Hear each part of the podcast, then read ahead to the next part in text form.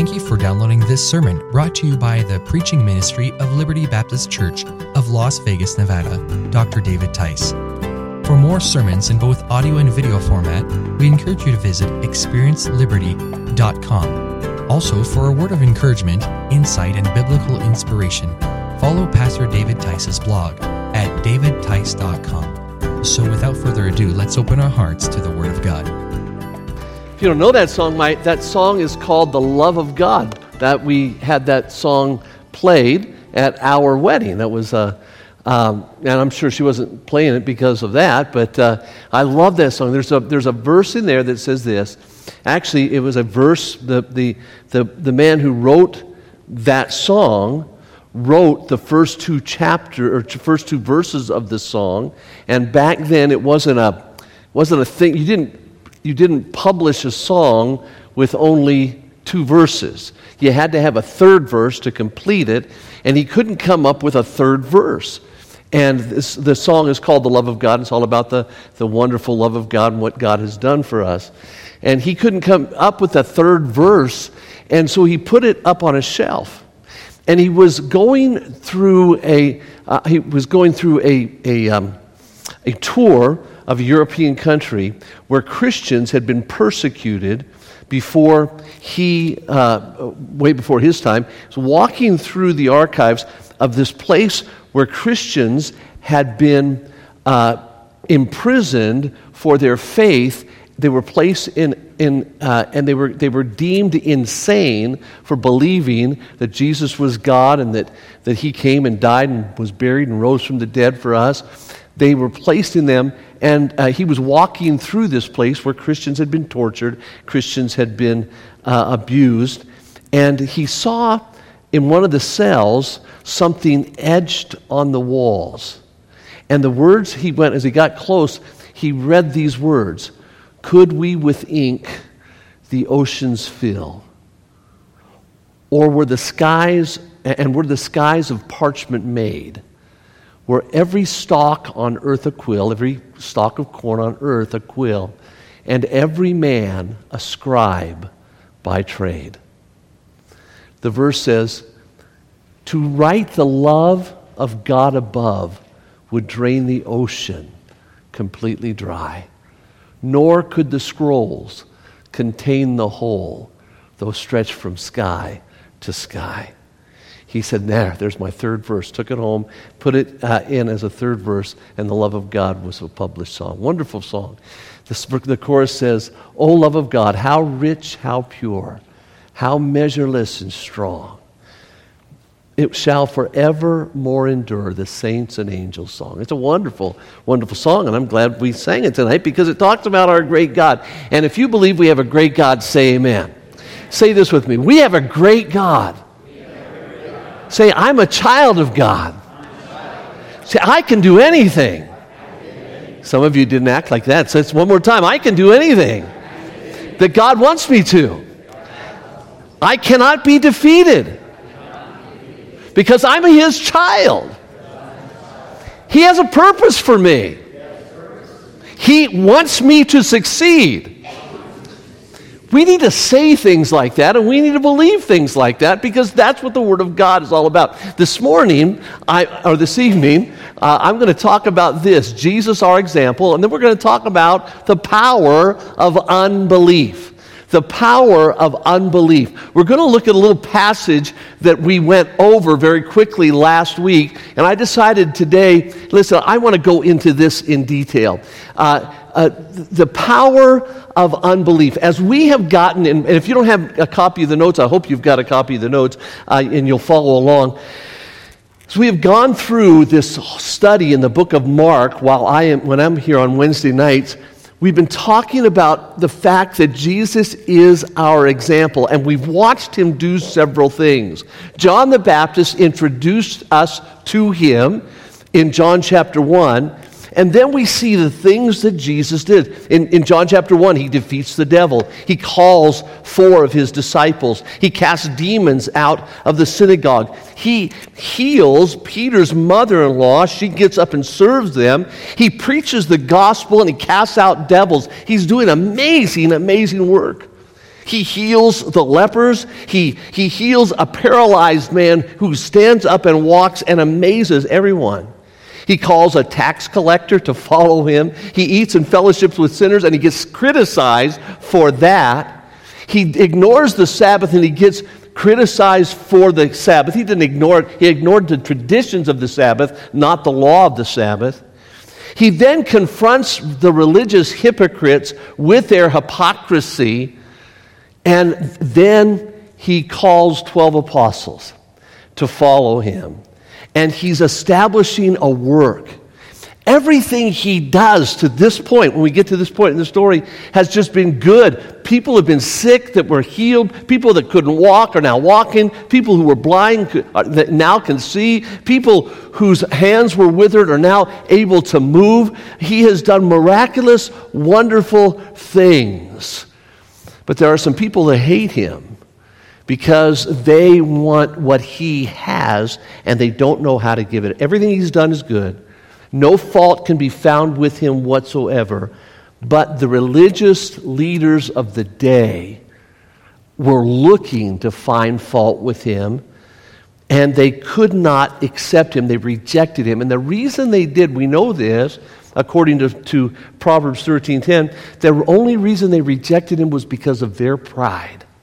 The Bible says, only by pride cometh contention.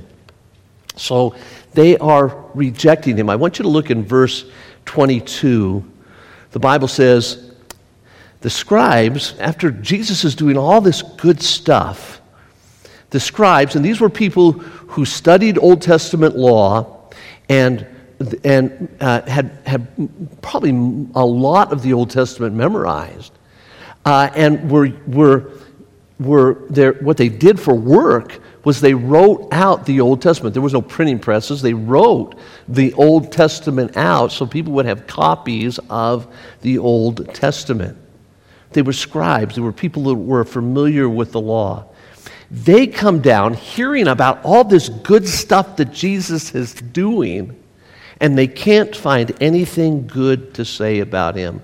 The Bible says in verse 22 And the scribes which came down from Jerusalem said, He hath Beelzebub. That's just another name for Satan.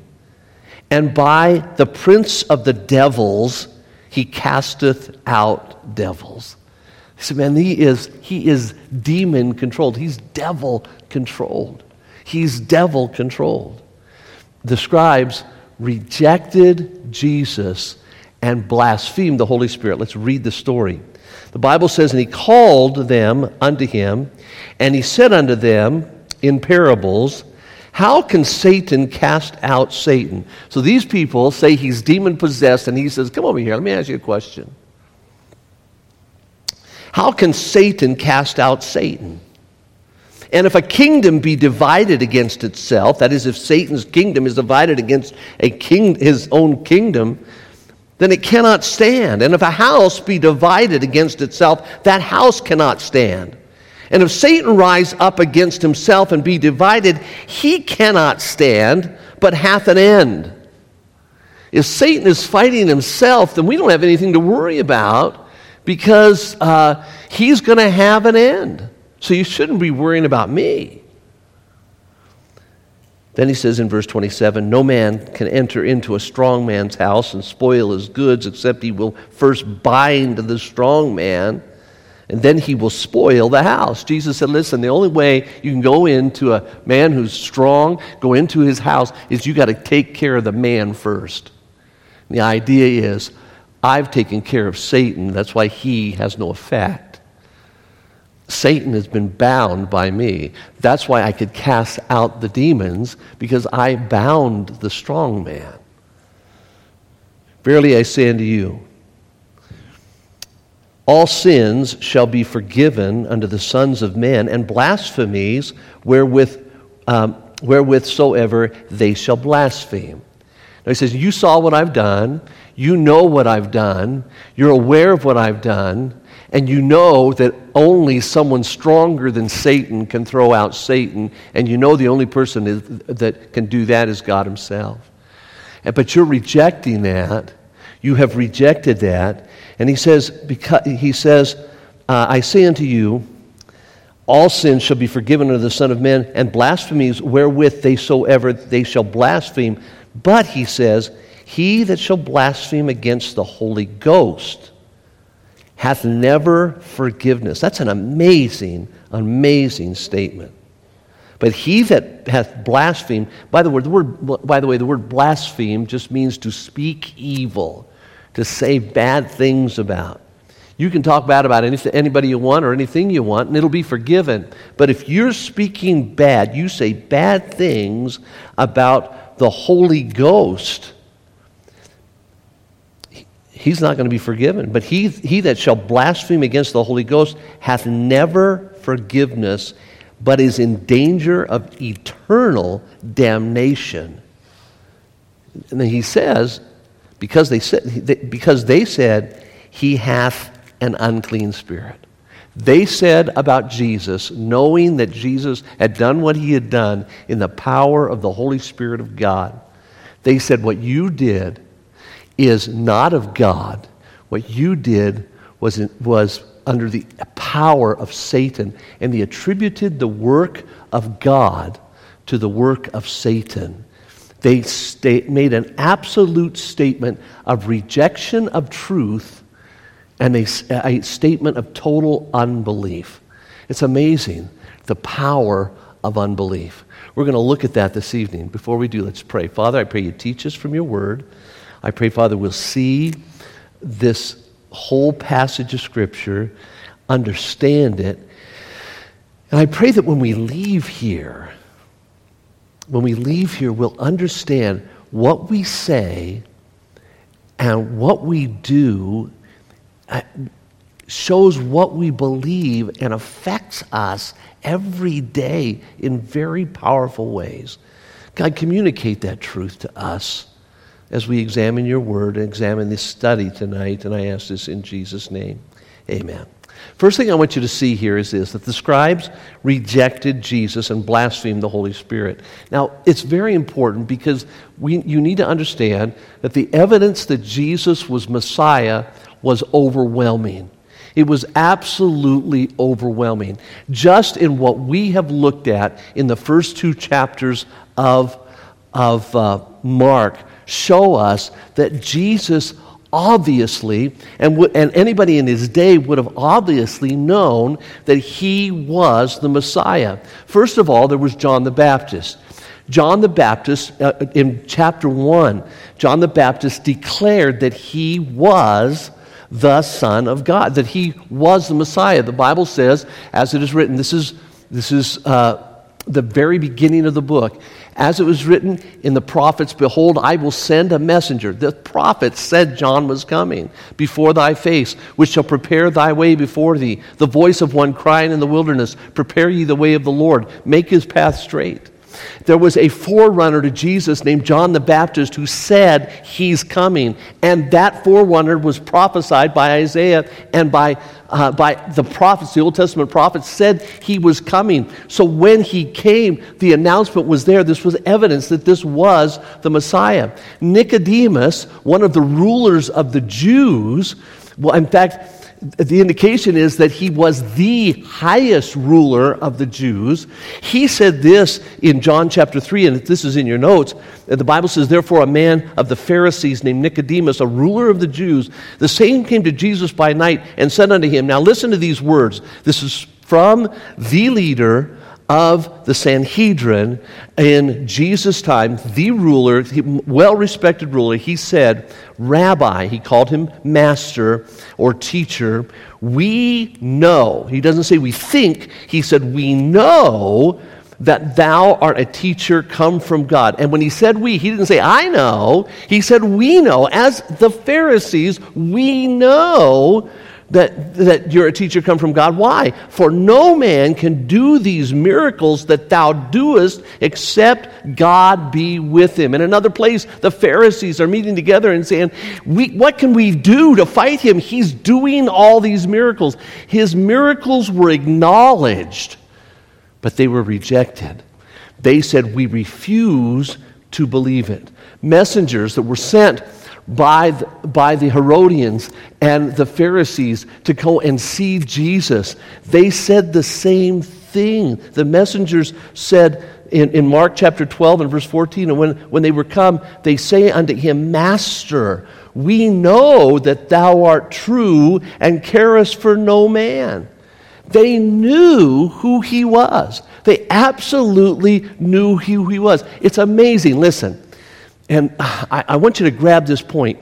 We can know all about Jesus and act and live as though he doesn't really mean what he says.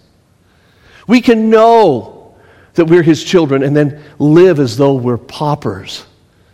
We can know that we're his children and live as though he doesn't exist. We can know that he says he's going to watch over us and guard us and protect us and then live as though that's not true. And we can let things come out of our mouth that say to, to everyone around us and to ourselves that, that we are just barely making it through life.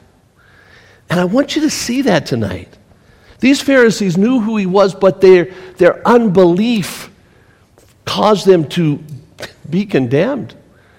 His works, the Bible said, testifies that he was God.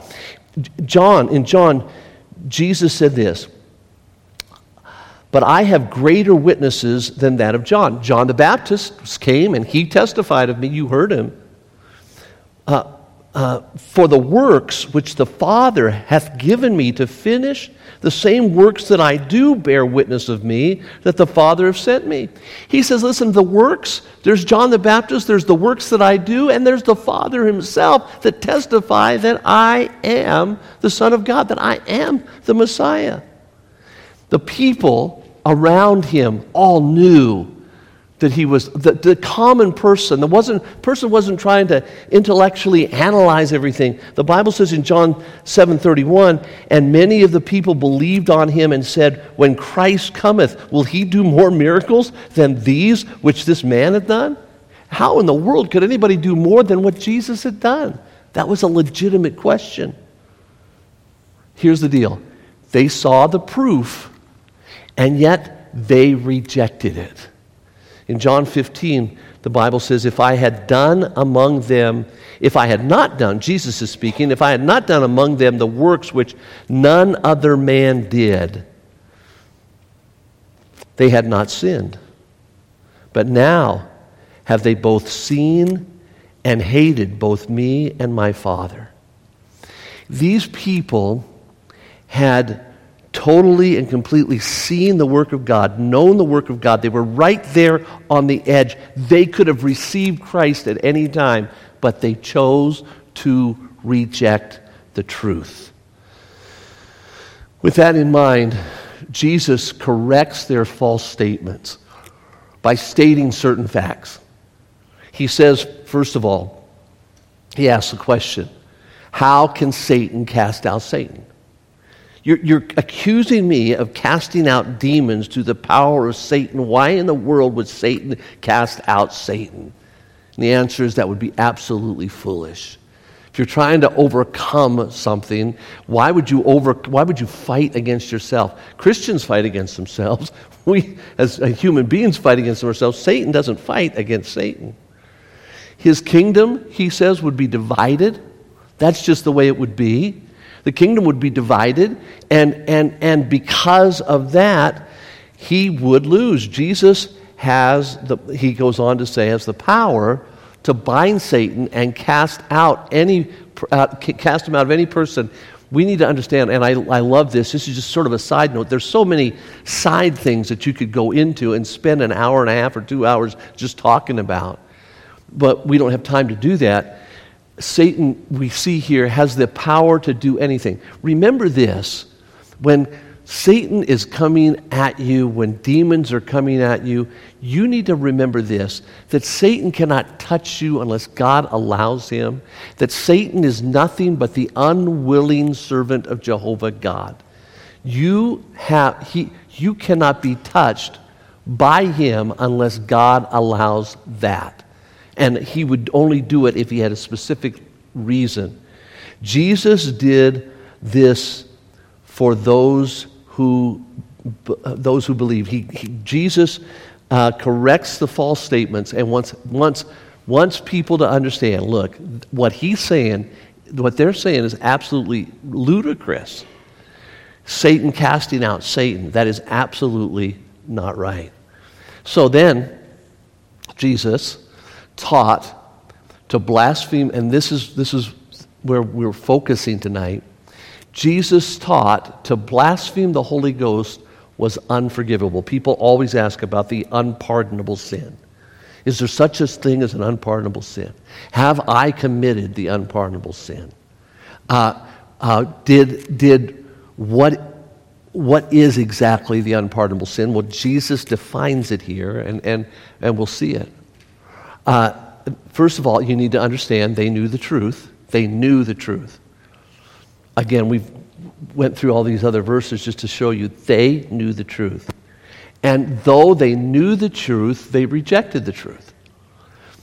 They said it, uh, they, they, they would not have said it, but it was obvious the truth was right in front of them, and they said, and they just rejected it.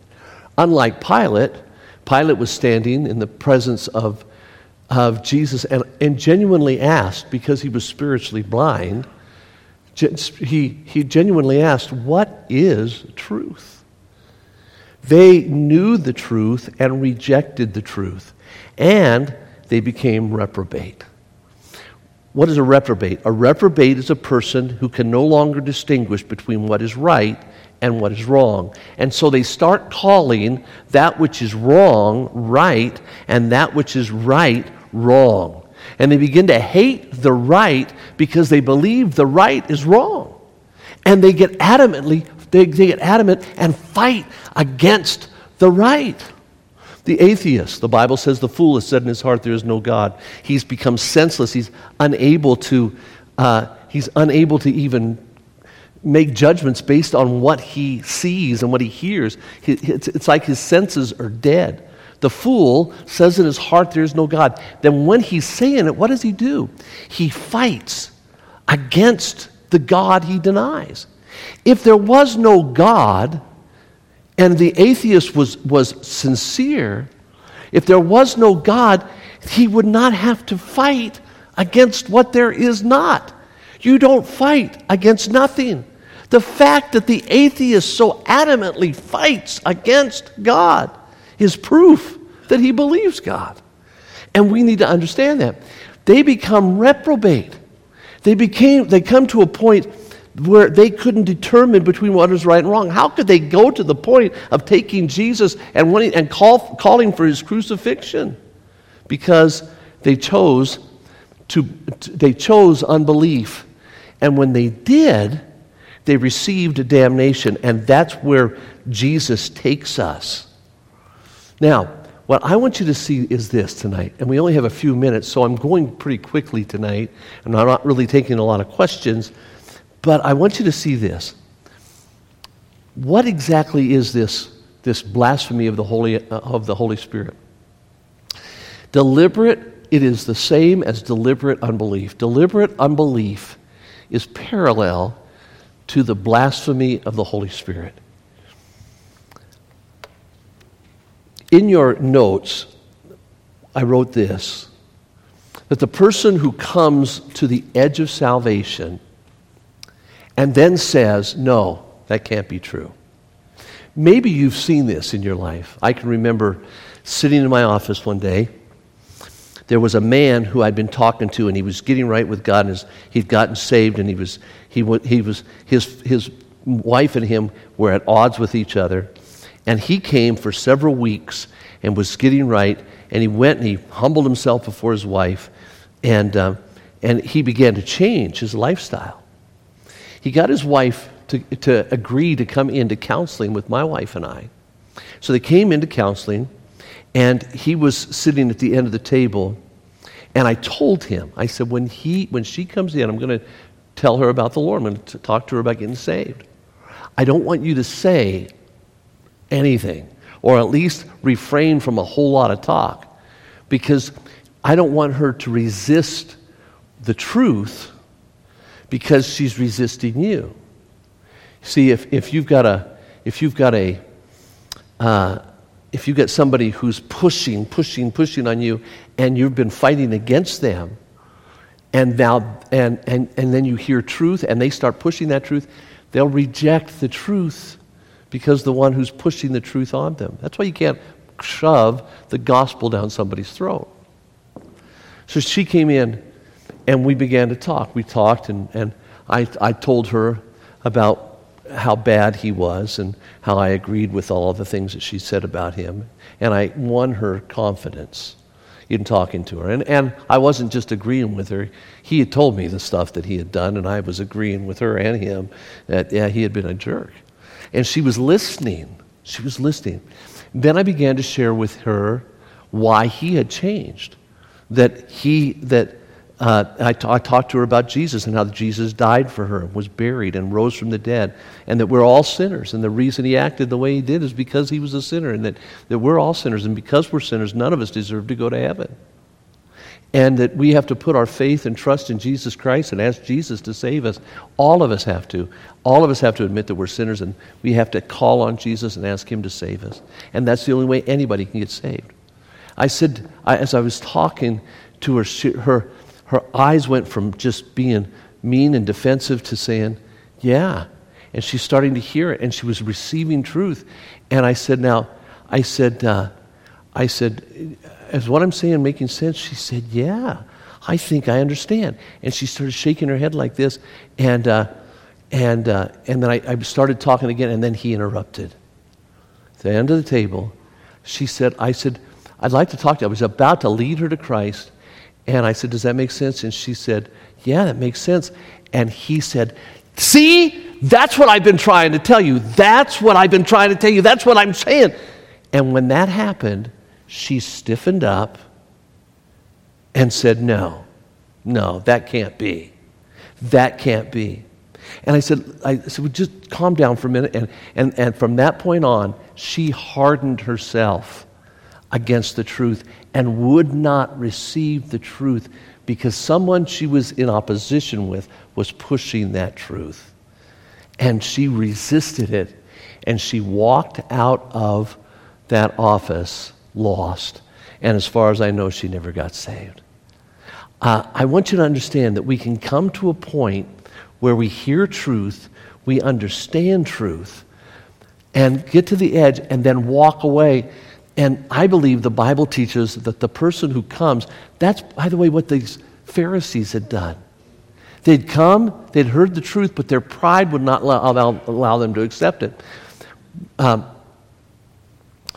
the person who comes to the edge of, of salvation and then says, No, that can't be true, or rejects the truth for some other reason, cannot be returned to a point of repentance. In your notes, you'll see the passage in Hebrews that says this. People ask about this verse all the time. Does this mean a person can lose their salvation? No, this means that a person that is right at the point of getting saved and makes a decision, ah, I'm not going to receive that, doesn't well, will not have another chance. Hebrews chapter 6 verses 4 through 6 says, "For it is impossible for those who were once the, the word impossible is amazing it is impossible for those who were once enlightened and have tasted the heavenly gift and were made partakers of the Holy Ghost and have tasted the Word of God and the powers of the world to come, if they shall fall away, to renew them again unto repentance, seeing they crucify the Son of God afresh and put him to an open shame.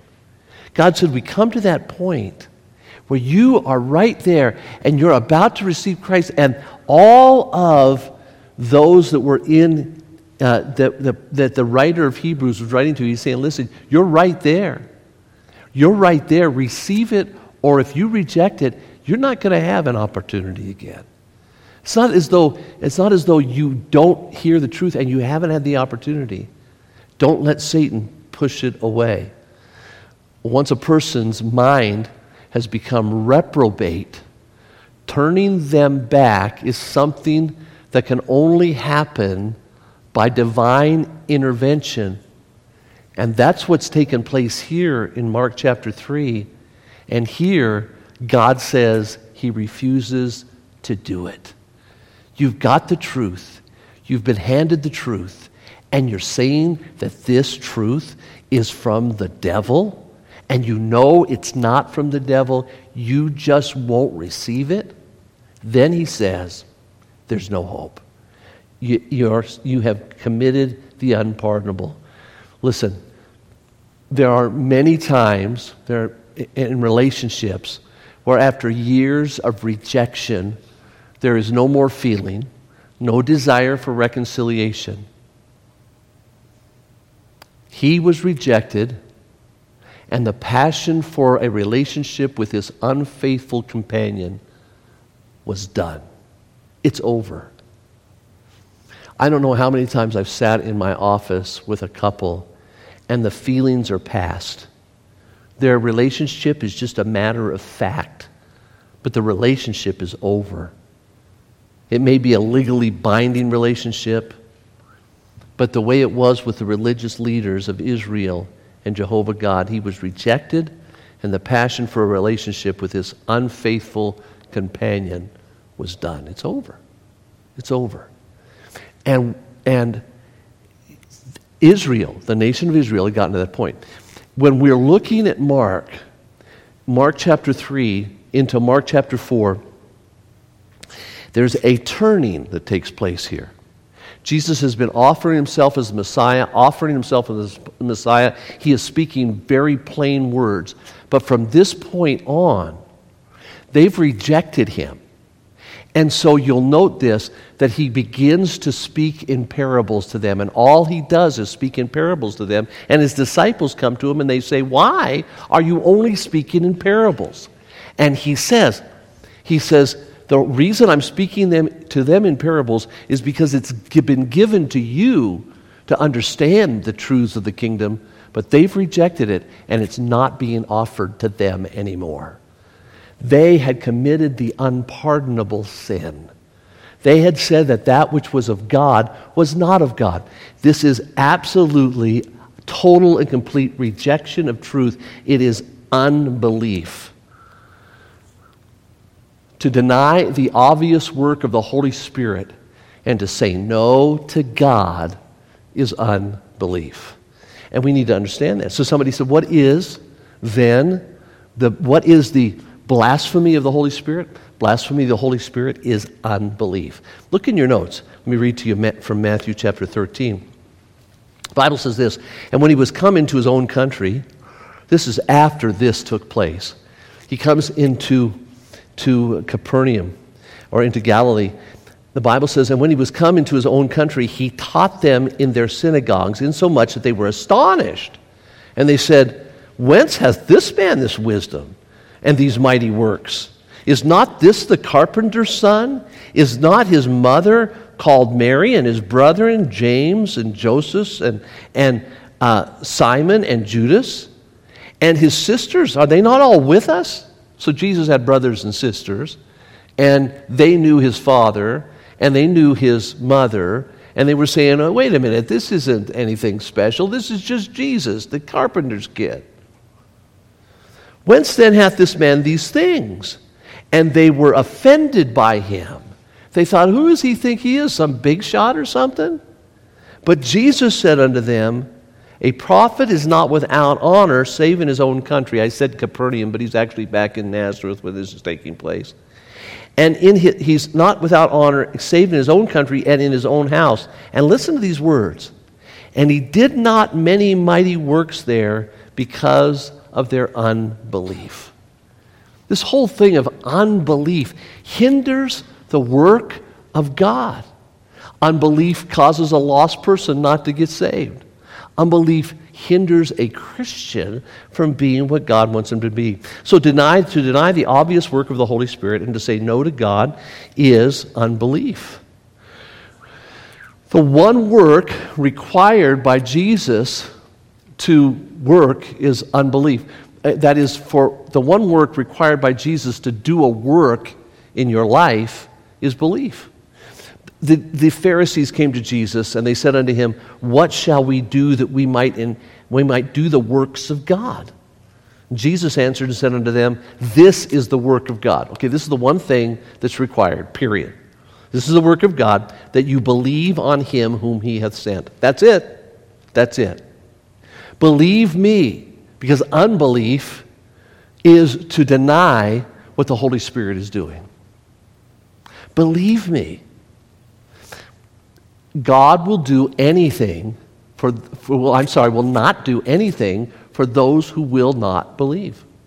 Now, in a general sense, He does a lot for us, whether we're in belief or not. You're breathing air because He lets you breathe. Uh, he, you're walking because He lets you walk. Uh, you're seeing sunshine tomorrow because the sun, He's allowing the sun to shine, and you live in Las Vegas. And when it rains, the rain falls on the just and the unjust. So there's certain things, general things that God does for anything, but He's not going to do anything special for anyone who does, does not believe. The Bible says this in Mark chapter uh, 9 a man came and said, Would you heal my son? And Jesus said unto him, If thou canst believe, all things are possible to him that believeth. God wants you to believe him. God wants, God wants the lost to believe Him for salvation. He wants you to believe Him, for Him to work miracles in your life, for Him to do any kind of work in your life. Now, I want you to see this that your mouth reveals what's in your heart. Say, Well, I believe. I believe. What does your mouth reveal about you? You say, I believe God. I believe that God is a is a powerful being. I believe that God takes care of everything. We had you say a lot of positive things uh, today when we, when we started. What, what does your mouth reveal about you? In Luke chapter 6 and verse 45, the Bible says, A good man, a good man out of the good treasures of his heart bringeth forth, this is Jesus saying, speaking, bringeth forth that which is good. Hey, if you're a good man, then you'll bring forth good things out of your mouth things that edify, things that build up, things that, that, that lift up, things that are positive. A good man out of the good treasures of his heart bringeth forth that which is good. And an evil man out of the evil treasures of his heart bringeth forth that which is evil.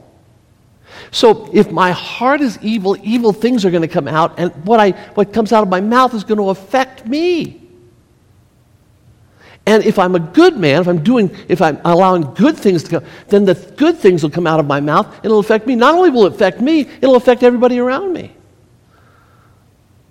For out of the abundance of the heart, the mouth speaketh.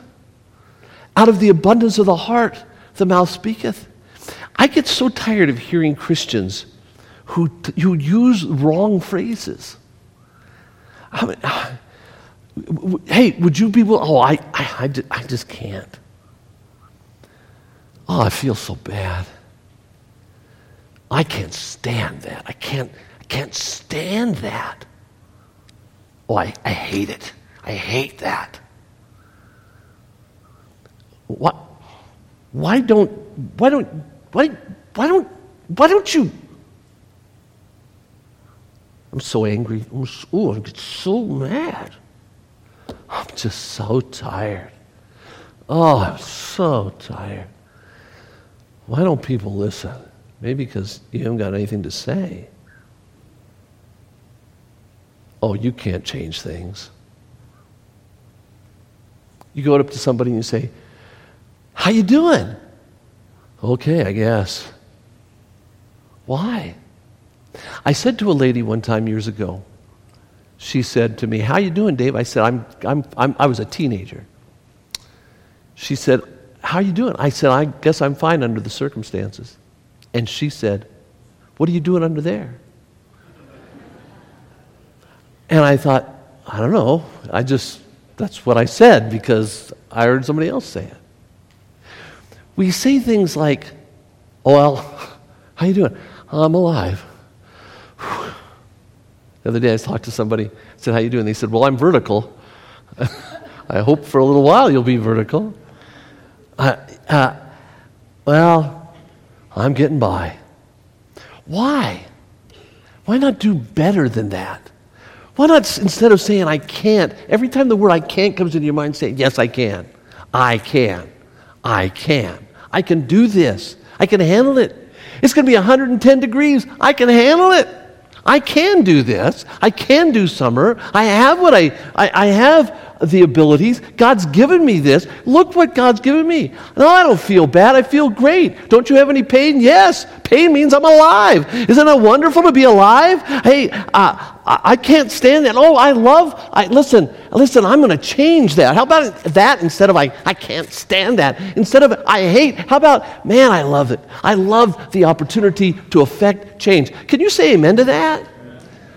Listen, what we need to do is get on the, on the positive side of life. And I'm not just talking the power of positive thinking. I'm just saying, listen, every time we walk around and we say, hey, I can't or I won't, oh, I'm so tired, I don't know what I'm going to do. I wake up in the morning and I say, oh, I'm just tired, I'm just drained. I don't know. Oh, if that's the way you start the day, your day is going to be miserable. What you say affects your day. Change what comes out of your mouth and you'll change your day. Change what comes out of your mouth.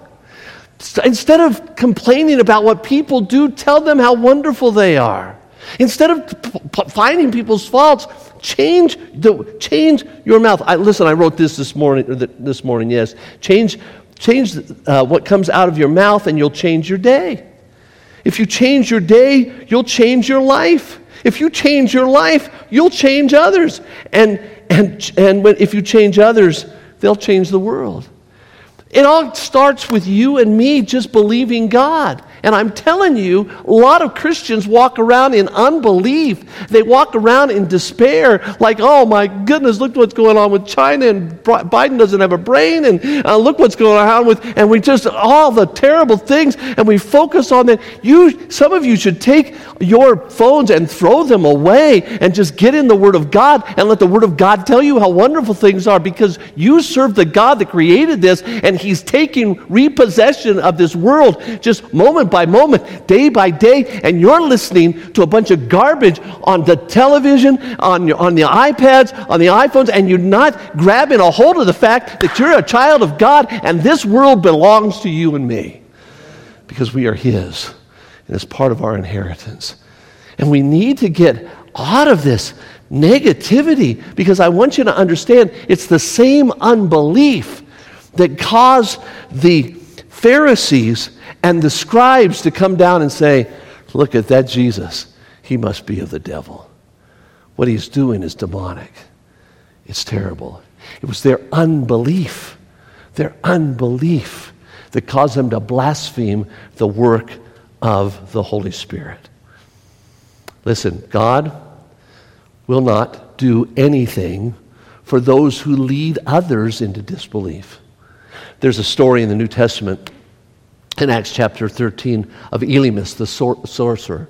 A man named Sergius Paulus was about to get saved, and Elymas comes to him and says, and discourages him from it. In verse, in verse uh, uh, 8 of Acts chapter 13, it says, But Elymas the sorcerer, for so is his name by interpretation, withstood them, seeking to turn away the depravity from the faith. And oh, you can't just believe all this stuff that, uh, uh that Saul is telling you. Then Saul, also called Paul, filled with the Holy Ghost, set his eyes upon him and said, Oh, thou full of subtlety and mischief! Thou child of the devil, thou enemy of righteousness, wilt thou not cease to pervert the right ways of the Lord? And now, behold, the hand of the Lord is upon thee, and thou shalt be blind, not seeing the sun for a season. And immediately there fell on him in the midst of, a, uh, the midst of darkness, and he went about seeking some to lead him by the hand. He, he just determined he wasn't going to believe, and others weren't going to believe, and he led them in unbelief. I want you to understand God's judgment fell on him. When we live this attitude of depression and downer and unbelief, I want you to know that our discouragement discourages others, and, and God hates that. Satan loves it. I want you to see this lastly unbelief is sin. It's sin. It is the same sin as the blasphemy of the Holy Spirit. In Romans 14 and verse 23, the Bible says, He that doubteth is damned if he eat, because he eateth not of faith. For whatsoever is not of faith is sin. God tells us that if we live in unbelief, we are living in sin. Every time we say, I can't, or I don't, or no, I can't, or won't, ah, whenever we're doing that, We are in a, a we are in this, whatever you want to call it, the sin of negativity, unbelief. It's a sin to keep lost people. It's a sin that keeps lost people from getting saved. Lost people don't get saved because they don't believe. Unbelief. They say, no, that can't, it can't be that easy. It just can't be that easy. They come, as we saw, to the edge. They look over. They see what God's doing in other people's life, but they say, huh, can't be. It can't be. I sat back there in the back. My office was back in this area. I sat with a, a man, and we, had, we were going through a period like we are right now where week after week after week people were getting saved, people were getting baptized. It was really neat. Our, we had just moved into this building. We were probably six months into the building, and it was just so neat what God was doing. And it was obvious that God was working. I, I, I, I, I began to talk to him, and he said, he said, Oh, yeah, you say God is working. And this is what he said. He said, I just don't see it. I just don't see it.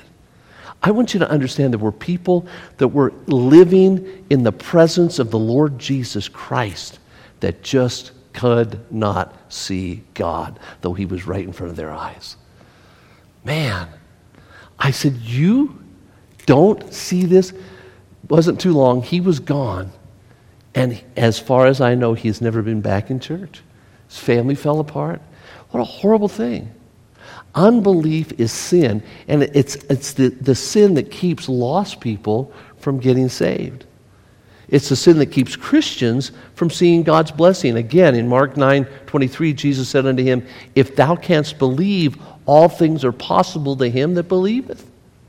We can believe God. I listened to a preacher just for a few moments uh, the other day, and he, he said, Man, when I first got saved and I found out that you could just, that, that Jesus said, if you believe God, you, you can move mountains. He said, I went into my room. He said, I got alone with God. And he said, I thought, if I can move mountains, I should be able to move something in this room. And I, he, said, I, he said, I really believed God, and I was just going to trust God. And he said, he said, now the Bible talks a whole lot about motives and understanding why, why we do what we do. And, but I loved the fact that he said, as a brand new Christian, I sat there, I said, okay, okay, maybe I can't move that book, but I got this pen, and I put the pen in the middle of the table. I said, just move the pen. I'm just going to move the pen. I'm going to believe God to move the pen. Well, that's not what God's saying here. He's very simply saying this that we need to believe, and if the mountain needs to be moved, to accomplish the work of God, the mountain will be moved. Whatever is in your way, God will get out of the way if you just believe Him. It is the sin that will keep you from experience, experiencing God's best in your life. Unbelief is sin. So, He gives all of this, He gives us this truth. And then I want you to see the end of, cha- of the chapter.